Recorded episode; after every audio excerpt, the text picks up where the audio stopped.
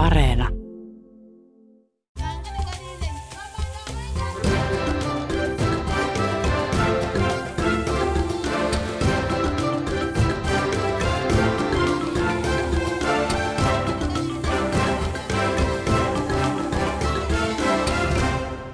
Afrikan tähti on timantti.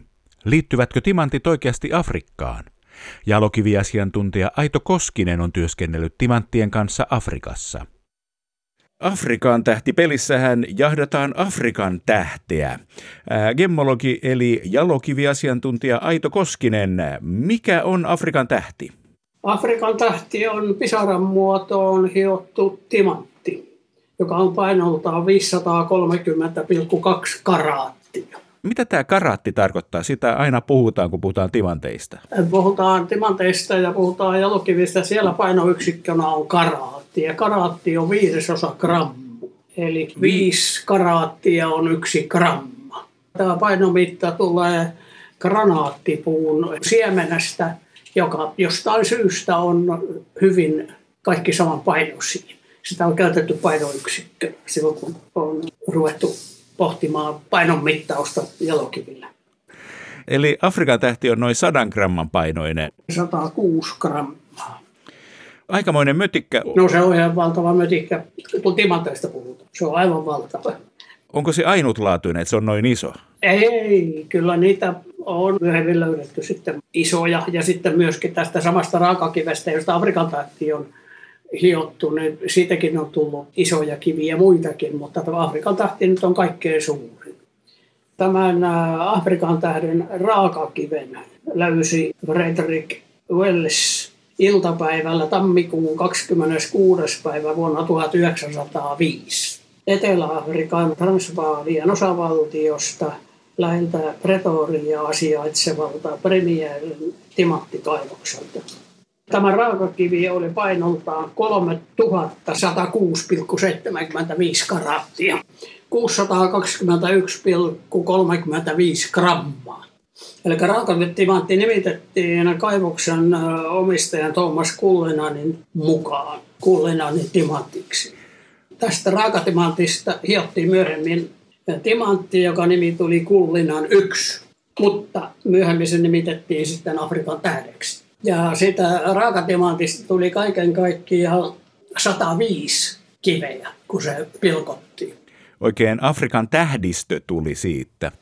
Ja mihin tämä Afrikan tähti sitten sijoitettiin? No tuota, tämän kullinan timantin, eli tämän raakatimantti lahjoitettiin kuningas Edward VII. 9. päivänä marraskuuta 1907 syntymäpäivän lahjaksi, kun Edward täytti 66 vuotta. Siitä hiottiin sitten nämä kivet. No tämä ei varmaan ollut ensimmäinen timantti, mikä Afrikasta on löydetty. Timanttien tarina alkaa Intiasta. Eli Intiassa on niin ensimmäiset löydöt ja ensimmäiset Afrikasta löydyt, Etelä-Afrikasta löydyt timanteista Taru kertoo, että pikkutyttö löysi 1867 ensimmäisen Etelä-Afrikasta löydetyn timantin rantahiakasta. Ja siitä lähti sitten käytiin tämä suuri kaivostoiminta siellä Etelä-Afrikassa. Se oli nimenomaan Etelä-Afrikassa, missä se löytyi. Onko niitä löydetty vain sieltä Etelä-Afrikasta vai onko koko... Koko Afrikan mantereelta ja siirtomaavallan aikana siellä oli kaivostoimintaa paljon, timanttien kaivostoimintaa myöskin. Ja Etelä-Afrikka tuotti paljon. Ja sen lisäksi Sierra Leone, joka oli myöskin Englannin hallinnossa. Ja sitten suuri löytöpaikka edelleenkin on vielä Kongon demokraattinen tasavalta, joka on Belgian hallinnassa. Siellä on valtavasti timanttikaivoksia ja monessa, monessa, monessa muussa Afrikan maassa on timanttikaivoksia. Ja sitten on näiden jalokivien kohdalla, että jostain Afrikan maista löytyy timantteja, mutta ei löydy sitten muita jalokiviä. Ja sitten taas otetaan esimerkiksi vaikka Madagaskarin saari, niin sieltä löytyy värillisiä kiviä, mutta ei löydy timantteja. Mikä tekee Afrikasta sellaisen seudun, että sieltä löytyy erilaisia jalokiviä? Jostain syystä se maaperä on sellainen, että se on timanttien muodostumisilla edullinen. Onko tämmöisiä seutuja paljon maailmassa? Afrikan verrattavia ei. Otetaan sitä vaikka Etelä-Amerikka, niin Etelä-Amerikasta löytyy värillisiä kiviä, smaragdeja, topaseja ja niin edelleen, mutta ei timantteja. Ja sitten Aasiassa on maita, joista löytyy värillisiä kiviä, mutta ei timantteja.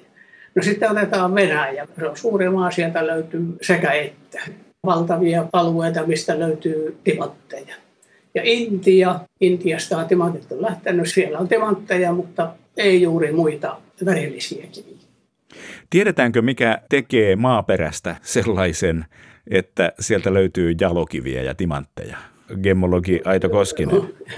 Syntyäkseen se ja tullakseen maanpintaan se vaatii sellaisia purkauksia, eli sillä kohdalla sulama maapallon syvyyksistä purkautunut ulos ja se on tuonut tullessaan niitä timantteja. Ja sitten jos ruvetaan etsimään niitä timantteja, niin sitten etsitään, jos siitä ympäristöstä löytyy muita kiviä, jotka yleensä ovat timantin seuralaisina, niin sitten vaan jatketaan nyt sitä, että löydetään sieltä se kimberle piippu, joka ympärillä yleensä sitten timantteja on. Siis kimberliitti-piippu?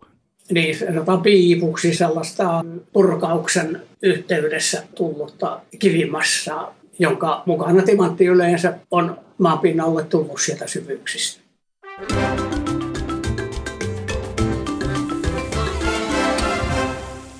Otetaan tähän nyt pieni timanttitieteen luento. On siis erilaisia jalokiviä, joista vain yhdenlaiset ovat timantteja. Millaiset jalokivet ovat timantteja? Timantti on yhtä ainoa alkuainetta hiiltä. Ja se muodostuu siellä maapallon sisällä korkeassa paineessa ja purkautuessaan ulos se jäimettyy ja kiteytyy timantiksi. Eli silloin kun se on kiteytynyt, niin se on silloin timantti ja sitten kun se on jossain muussa muodossa, niin sitten se on hiiltä. Afrikan tähdessä se timantti on semmoinen valkean harmaa, sinertävä. Minkä värinen timantti on oikeasti? Niitä on eri värisiä, mutta yleensä mikä on korukäytössä, niin etsitään väritöntä. Eli jos se on väritön, niin se on silloin koruksi halutuin. On olemassa värillisiä timantteja, kirkkaat värit, siniset, punaiset ja vaaleanpunaiset niin harvinaisia, että niiden käyttökoruina on aivan uniikkia. Mutta sitten keltaiset, ruskeat ja tällaiset, niin niitä timantteissa on, mutta ne ei ole sitten taas haluttuja koruihin, koska ne ei ole hyvän näköisiä. Että suuri osa timanteista on keltaisia, ruskeita, mutta niiden käyttöä koruina ei juuri haluta. Ostajan silmä haluaa sen värittömän. Ovatko ne sitten ihan arvottomia nämä keltaiset ja ruskeat timantit? Ei ne arvottomia ole, mutta eivät kaupallisia. Eli nyt sellaista timanttia on hiottu. Niin kun se on kovin mahdollinen materiaali, niin sen hiominen on hidasta ja suuritöistä. Niin vaikka se raaka-aineen arvo olisi nolla, niin se kivi ei voi olla arvoton. Sen hiominen on suuri työ. Onko se sitten ruskea tai keltainen tai väritön, niin se prosessi on aivan kaikissa sama. Tarvitaanko timantteja muuhun kuin koruiksi? Onko jotain teollisuustimantteja tai tämmöisiä? Onko niillä timanteilla mitään arvoa? Teollisuustimantteja on paljon ja niitä käytetään erilaisiin työkaluihin. Ja nykyään valmistetaan myöskin synteettisiä timantteja, joita teollisuus käyttää. Mutta se valmistusmenetelmät on toistaiseksi vielä melko kalliita. Mutta niiden timanttien laatu ei ole riittävä korukäyttöön. Eikä ne on mustia, ne on mitä ovatkin. Mutta nämä nykyiset synteettisten timanttien valmistusmenetelmät, niin ne tuottaa jo melko värittömiä, erittäin hyvänlaatuisia, jotka käy sitten myöskin korukäyttöön. Jos on vihreä timantti, niin onko se sitten smaragdi? Ei. Smaragdi on eri materiaali. Se ei ole timantti. Smaragdi on beryllium, alumiinium, silikaatti ja, ja sitten probiini on korundi. Ja siihen kuuluu safiirit myöskin. Silloin jos siinä väriaineena on kromi ja silloin sitä tulee punainen, niin se on rubiini. Mutta jos se on tuota punainen ja väriaine on joku muu kuin kromi, niin silloin se on punainen safiiri. Okei, ja sitten Afrikan tähdessä on vielä topaasi, se keltainen. Topaasi voi olla lähes mikä värinen tahansa. Se oli alumiiniumsilikaatti. Afrikan tähdessä nämä smaragdi, rubiini ja topaasi ovat halvempia kuin timantti. Timantilla voittaa koko pelin, mutta näillä muilla jalokivillä ei voita. Onko tämä suhde todellisuudessakin tällainen? Kyllä ja ei. Kaikissa jalokivissä laatu on se, joka määrää hinnan, niin timantissa kuin rubiinissa ja topaaseissa ja näissä. Ja koko tietysti, eli tuo paino semmoisen äh, rajan vetäminen, joka tuossa pelissä on, niin se on totta kai se on ihan ok, koska karkeasti luettuna se suhde on tällainen. Mutta otetaan joku esimerkiksi joku rubiini, jos se on aivan ihanteellisen värinen ja sopivan kokoinen ja niin edelleen. Ja sitten siihen rinnalle otetaan saman kokoinen ruskea timantti, niin äh, se rubiini voittaa pelin kyllä kymmenkertaisesti. Mutta otetaan kokonaismassa, niin sitten se menee suurin piirtein noin niin kuin se Afrikan tähden peli. Afrikan tähden pelissä myös topaasi, rubini ja smaragdi on arvotettu niin, että rubinista saa tuhat puntaa, smaragdista 600 puntaa ja topaasista 300. Onko tämä, että jos ajatellaan, että on samankokoinen ja puhdas tapaus, niin onko rubiini kallein, sitten smaragdi ja sitten topaasi? Joo, kyllä se noin menee. Joskus vaihtelee, miten kaivokset ehtyy eri puolilla maailmaa ja niin edelleen, mutta hyväksytään. Usein smaragdi saattaa olla paljonkin kalliimpi kuin se rubiini, mutta hyväksytään toi, se on ihan ok. Afrikan tähdessä rubiinissa saa tuhat puntaa. Millainen olisi tuhannen punnan rubiini? Se on noin 1114 euroa. Tuommoisia kysymyksiä tästä ei pysty vastaamaan ei että kuvata sanoen sen, niin se on aika, aika mahdoton. Ei, ei kannata. Olisiko se iso vai olisiko se pieni? Kun se on siitä laadusta niin kiinni, niin se voi olla vaikka kilopainona, jos se on niin huono, että sillä ei ole mitään arvoa käytössä, niin se on nolla. Ja sitten taas, jos se on vaikka karatin kokoinen, niin se on tuo hinta on vielä halpa. Ja se spekuloiminen tässä on, yhtäkkiä ei kannata vastata jalokivet on sekalaista sakkia, ne ei ole helposti luokiteltavissa.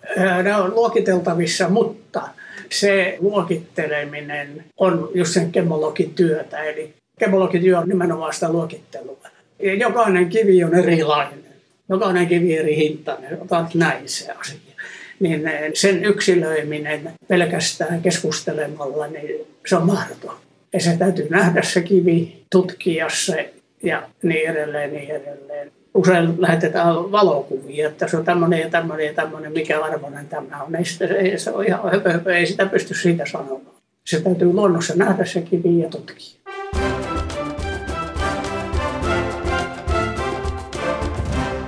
Puhutaan paljon siitä, että Afrikan tähti oli raakatimanttina tosi iso. Onko jalokiven etsijöiden tähtäimessä aina löytää mahdollisimman iso timantti tai muu jalokivi, gemmologi Aito Koskin? Ei. Tähtäimessä hän on löytää korunkäyttöön sopivia kiviä. Jos se on mahdottoman iso, niin kuin joku Afrikan tähti, ei sitä voi käyttää koruna. Se, ensinnäkin se yksilön hinta on tavattoman korkea ja se on kelvoton kuninkaan valtikoita on vaan se yksi, missä se on istutettuna. Että se täytyy olla niin, että se voidaan kuljettaa sormuksessa, se voidaan kuljettaa riipuksissa ja tällaisissa. Eli totta kai, jos sieltä löytyy jotain isoja, niin ne on ihan aarteita ja niistä sitten yritetään, yritetään myydä raakana tai hiotaan ja, ja sitten etsitään ostajia jossain huutokaupoissa, missä niitä sitten onkin. Mutta että sitten sen eh, koruteollisuuden käyttöön, niin siihen sopivan kokoisia. Ja sieltä sitten eri laatuisia, että saadaan eri hintaisia ja niin edelleen. Ja sitten näiden isojen löytyminen, se on sattuma. Jos niitä löytyy, niin löytyy. Ei niitä ehdon tahdon etsitä niitä isoja, vaan etsitään timantteja. Tässä Afrikan tähti pelissä, tässä pelilaudalla on kaiken muun luonnon ja maisemien eläinten lisäksi kaksi lapiomiestä. He ovat valkoisia miehiä. Silloin siirtomaa-aikoina tietysti valkoiset miehet kaivoivat ja hyödynsivät nämä timantit. Mikä se tilanne on nykyään? Onko siellä yhä valkoiset miehet hääräämässä vai onko se jo paikallisten omissa näpeissä? Se, että siinä on valkoiset miehet mukana, niin se on ihan luonnollista. Valkoinen miehen oli sinne helppo mennä. Siellä ei ollut asestettu armeijaa vastassa. Siellä oli puukeihäitä ja viidakkoveitsiä. Se oli helppo mennä sinne hyödyntämään ne luonnonvarat, mitä siellä oli. Ja sitten kun valkoinen mies ajettiin sieltä pois, niin sinne jäi sitten lukutaidoton, laskutaidoton kansa, jota valkoinen mies ei ollut kouluttanut eikä muuta, niin siinä tuli semmoinen suuri romahdus, jota nyt tällä hetkellä sitten käynnistetään uudestaan ja jossain maissa se on jo käynnistynyt hyvin pitkälle. Eli siellä on valkoinen mies taas, mutta se on vähän erilaisilla pelisäännöillä kuin ennen. Eli varsinkin siellä on Leone pieni maa ja siellä on valtavasti kaivajia ja niin edelleen, mutta niillä on pelisäännöt, niiden on pakko jättää valtiollekin rahaa. Kaivosluvat, kaikki tällaiset on maksullisia ja vientiverot on olemassa ja niin edelleen. Eli valkoinen mies siellä rahastaa edelleen, mutta nyt maahankin jää jotain, eli kansallekin jää jotain. Työpaikkoja ja kaivajan maksavia maksuja. Ja, mutta jälleen ratkaisu koko Afrikalle oli se, jota minäkin ollut suunnittelemassa, eli että ne pystyisi jalostamaan raaka-aineet itse siellä ja myydään ne jalostettu. Ja timanttien kohdalla se tarkoittaa hiomista. Timanttien kohdalla se tarkoittaa hiomista – mutta semmoisen äh, tekniikan ja osaamisen vieminen sinne, se vaatisi nyt näitä PUlta ja näitä tällaisilta, joiden intressi nimenomaan on tämmöisen osaamisen levittäminen, niin siirtää se sinne. Ja jossain sitten Tansaniassa ja jollain tavalla on, mutta se on vielä lapsen kengissä. Siellä Afrikassa on maailman halvin työvoima esimerkiksi. Siellä on aurinkoa, siellä on jo paikkoja, joissa on hyvä sähkön verkostot ja saadaan koneita toimimaan. Mutta toivotaan. Minäkin olin mukana tuossa, yritettiin saada koulutusta sitten, mutta ei saatu täältä, haettiin Suomelta rahaa siihen, tai se meni jonnekin tarkoituksiin. Kinsasa yliopistoon mä tein jo opetusohjelman, mutta se hukkui jonnekin, ei se, ei se toteutunut koskaan. Joskus olen nähnyt puhuttavan semmoisesta kuin veritimantit. Mitä se tarkoittaa? Veritimantti oli semmoinen äh, elokuva, siitä tehtiin, joo, ja se koski juuri tuota Sierra Leonea. Siinä ideana oli se, että timantteja myymällä ostettiin aseita, ja, ja sillä tavalla se timantti tehtiin siinä syntipukiksi. Se johti siihen, että timanttien vientilupia ei saanut maista, joissa on konfliktitilanteita. Eli sotaa käyvistä maista ei saanut viedä timantteja ulos. YK valvoo sitä toimintaa ja tällä nyt sitten estetään tämä, että suoraan niistä saatuja rahoja ei sitten käytetä aseiden ostamiseen. Tällä hetkellä ei siellä ole sellaista maata, jossa olisi sotaa käynnissä. Koska viimeksi olet pelannut Afrikan tähteä? En ole pelannut koskaan. Et ole pelannut koskaan? Ei. Mikset? en tiedä. En, kun mä semmoisen pelin on nähnyt, en ole koskaan pelannut. Mä en ole pelannut oikeastaan mitään pelejä. No niin, se on ehkä yksi syy. Afrikan tähti ei siis ollut se kimmoke, joka vei teidät timanttialalle. Ei, se tuota, kulkenut onnellisten tähtien alla koko elämäni ja se on yksi onnellinen sattuma, että mä olen tällä alalla olen siitä onnellinen. Saanut koko ikäni tehdä sitä, mitä mä olen halunnut tehdä. Mä olen syntynyt jatkosodan aikana 40 ja erittäin surkeissa olosuhteissa. Oli kymmenen kuukauden ikäinen isä kuoli rintamalilla ja äiti jäi viiden lapsen kanssa oikein huonokuntoiseen korpimökkiin. Kaksi ja puoli kilometriä leipää naapuriin matkaa ja jatkuva nälkä ja polvihousuissa talvipakkasella kouluun, kuusi kilometriä koulumatkaa niin edelleen. Ja kerjäämäkin jouduin, kun yhtenä syksynä palo kaikki viljat riihen mukana ja sitten tuli nälkä.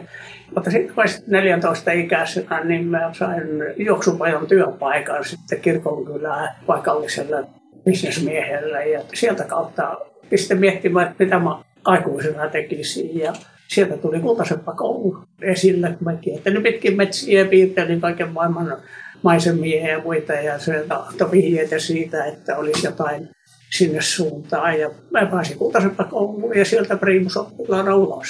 Eli se oli aivan onnellinen tapahtuma. Ja sitä kautta sitten työhulluna ihmisenä tehnyt kaikenlaista, aina jatkuva uteliaisuus. Se on sitten johtanut kielitaidottomana sinne Afrikkaankin. että se kaikki muut koulut jäi käymättä, mutta olen elänyt onnellisen ihana elämä. Mitenkäs siellä Afrikassa hommat sujuu ilman kielitaitoa? Hämmästyttävän hyvin. Varsinkin Kongo, kun siellä puhutaan ranskaa. Ja ranskaa en osaa muuta kuin bonjour. Mutta siitä huolimatta mä olen erittäin viimeistä kanssa toimeen. Ei synny riitoja, kun ei osaa puhua. Että olen tullut ymmärretyksi ja, ja kaikki on Totta kai sitä jää valtava määrä pois kun et sä pysty kommunikoimaan, että se, sehän on hyvin pinnallista se asioiden syventyminen. Että sä pääsi siihen kulttuuriin sisälle eikä tämmöiseen juuri laikaan, kun et sä pysty kommunikoimaan muuta kuin käsillä ja ilmeellä.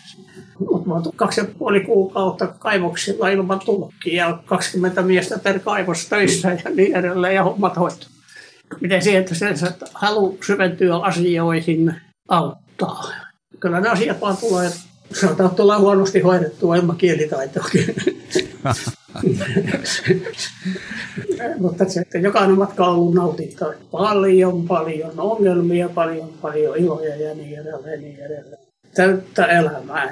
Ja sitten kun on saatu hommat hoidettua ja niin edelleen, niin edelleen, niin tuota, ne huonot päivät unohtuu. Kongossa mä jäin sinne niitä kaivoksia hoitaa. Ja se toiminta oli sellaisella alueella, missä ei ollut mitään muuta kuin kultaa ja timantteja. Siellä ei ollut tieverkostoa, siellä ei ollut siis autoja, siellä ei ollut sähköä, siellä ei ollut mitään turhaa. Ja kaivosmiehelle kerran viikossa maksetaan palkat ja niin edelleen, ja loppu rahat siellä. Ja se oli suomalainen firma, joka töissä mä olin siellä. Ja satelliittipuhelin sitten meillä oli, joskus pääsin sitten yhteyteen Suomeen ja kun mä sain yhteyden, että nyt kun rahat loppuivat ja nyt pitäisi jatkaa töitä, niin se rahankulku tapahtui sinne sillä tavalla, että rahat siirtyi Kinsasaan pääkaupungissa pankkiin. Ja sitten kun ne rahat oli siellä, niin siellä paikallinen rahanvaihtaja, niin se toimitti sitten ne rahat minulle. Eli ne oli sitten keskenään sieltä kuriirien taikka sitten joskus toimivien puhelimien varassa sitten muuta siellä rahat. Mä sain sitten puhuttua sen kaverin kanssa, että se lainasi mulle rahaa.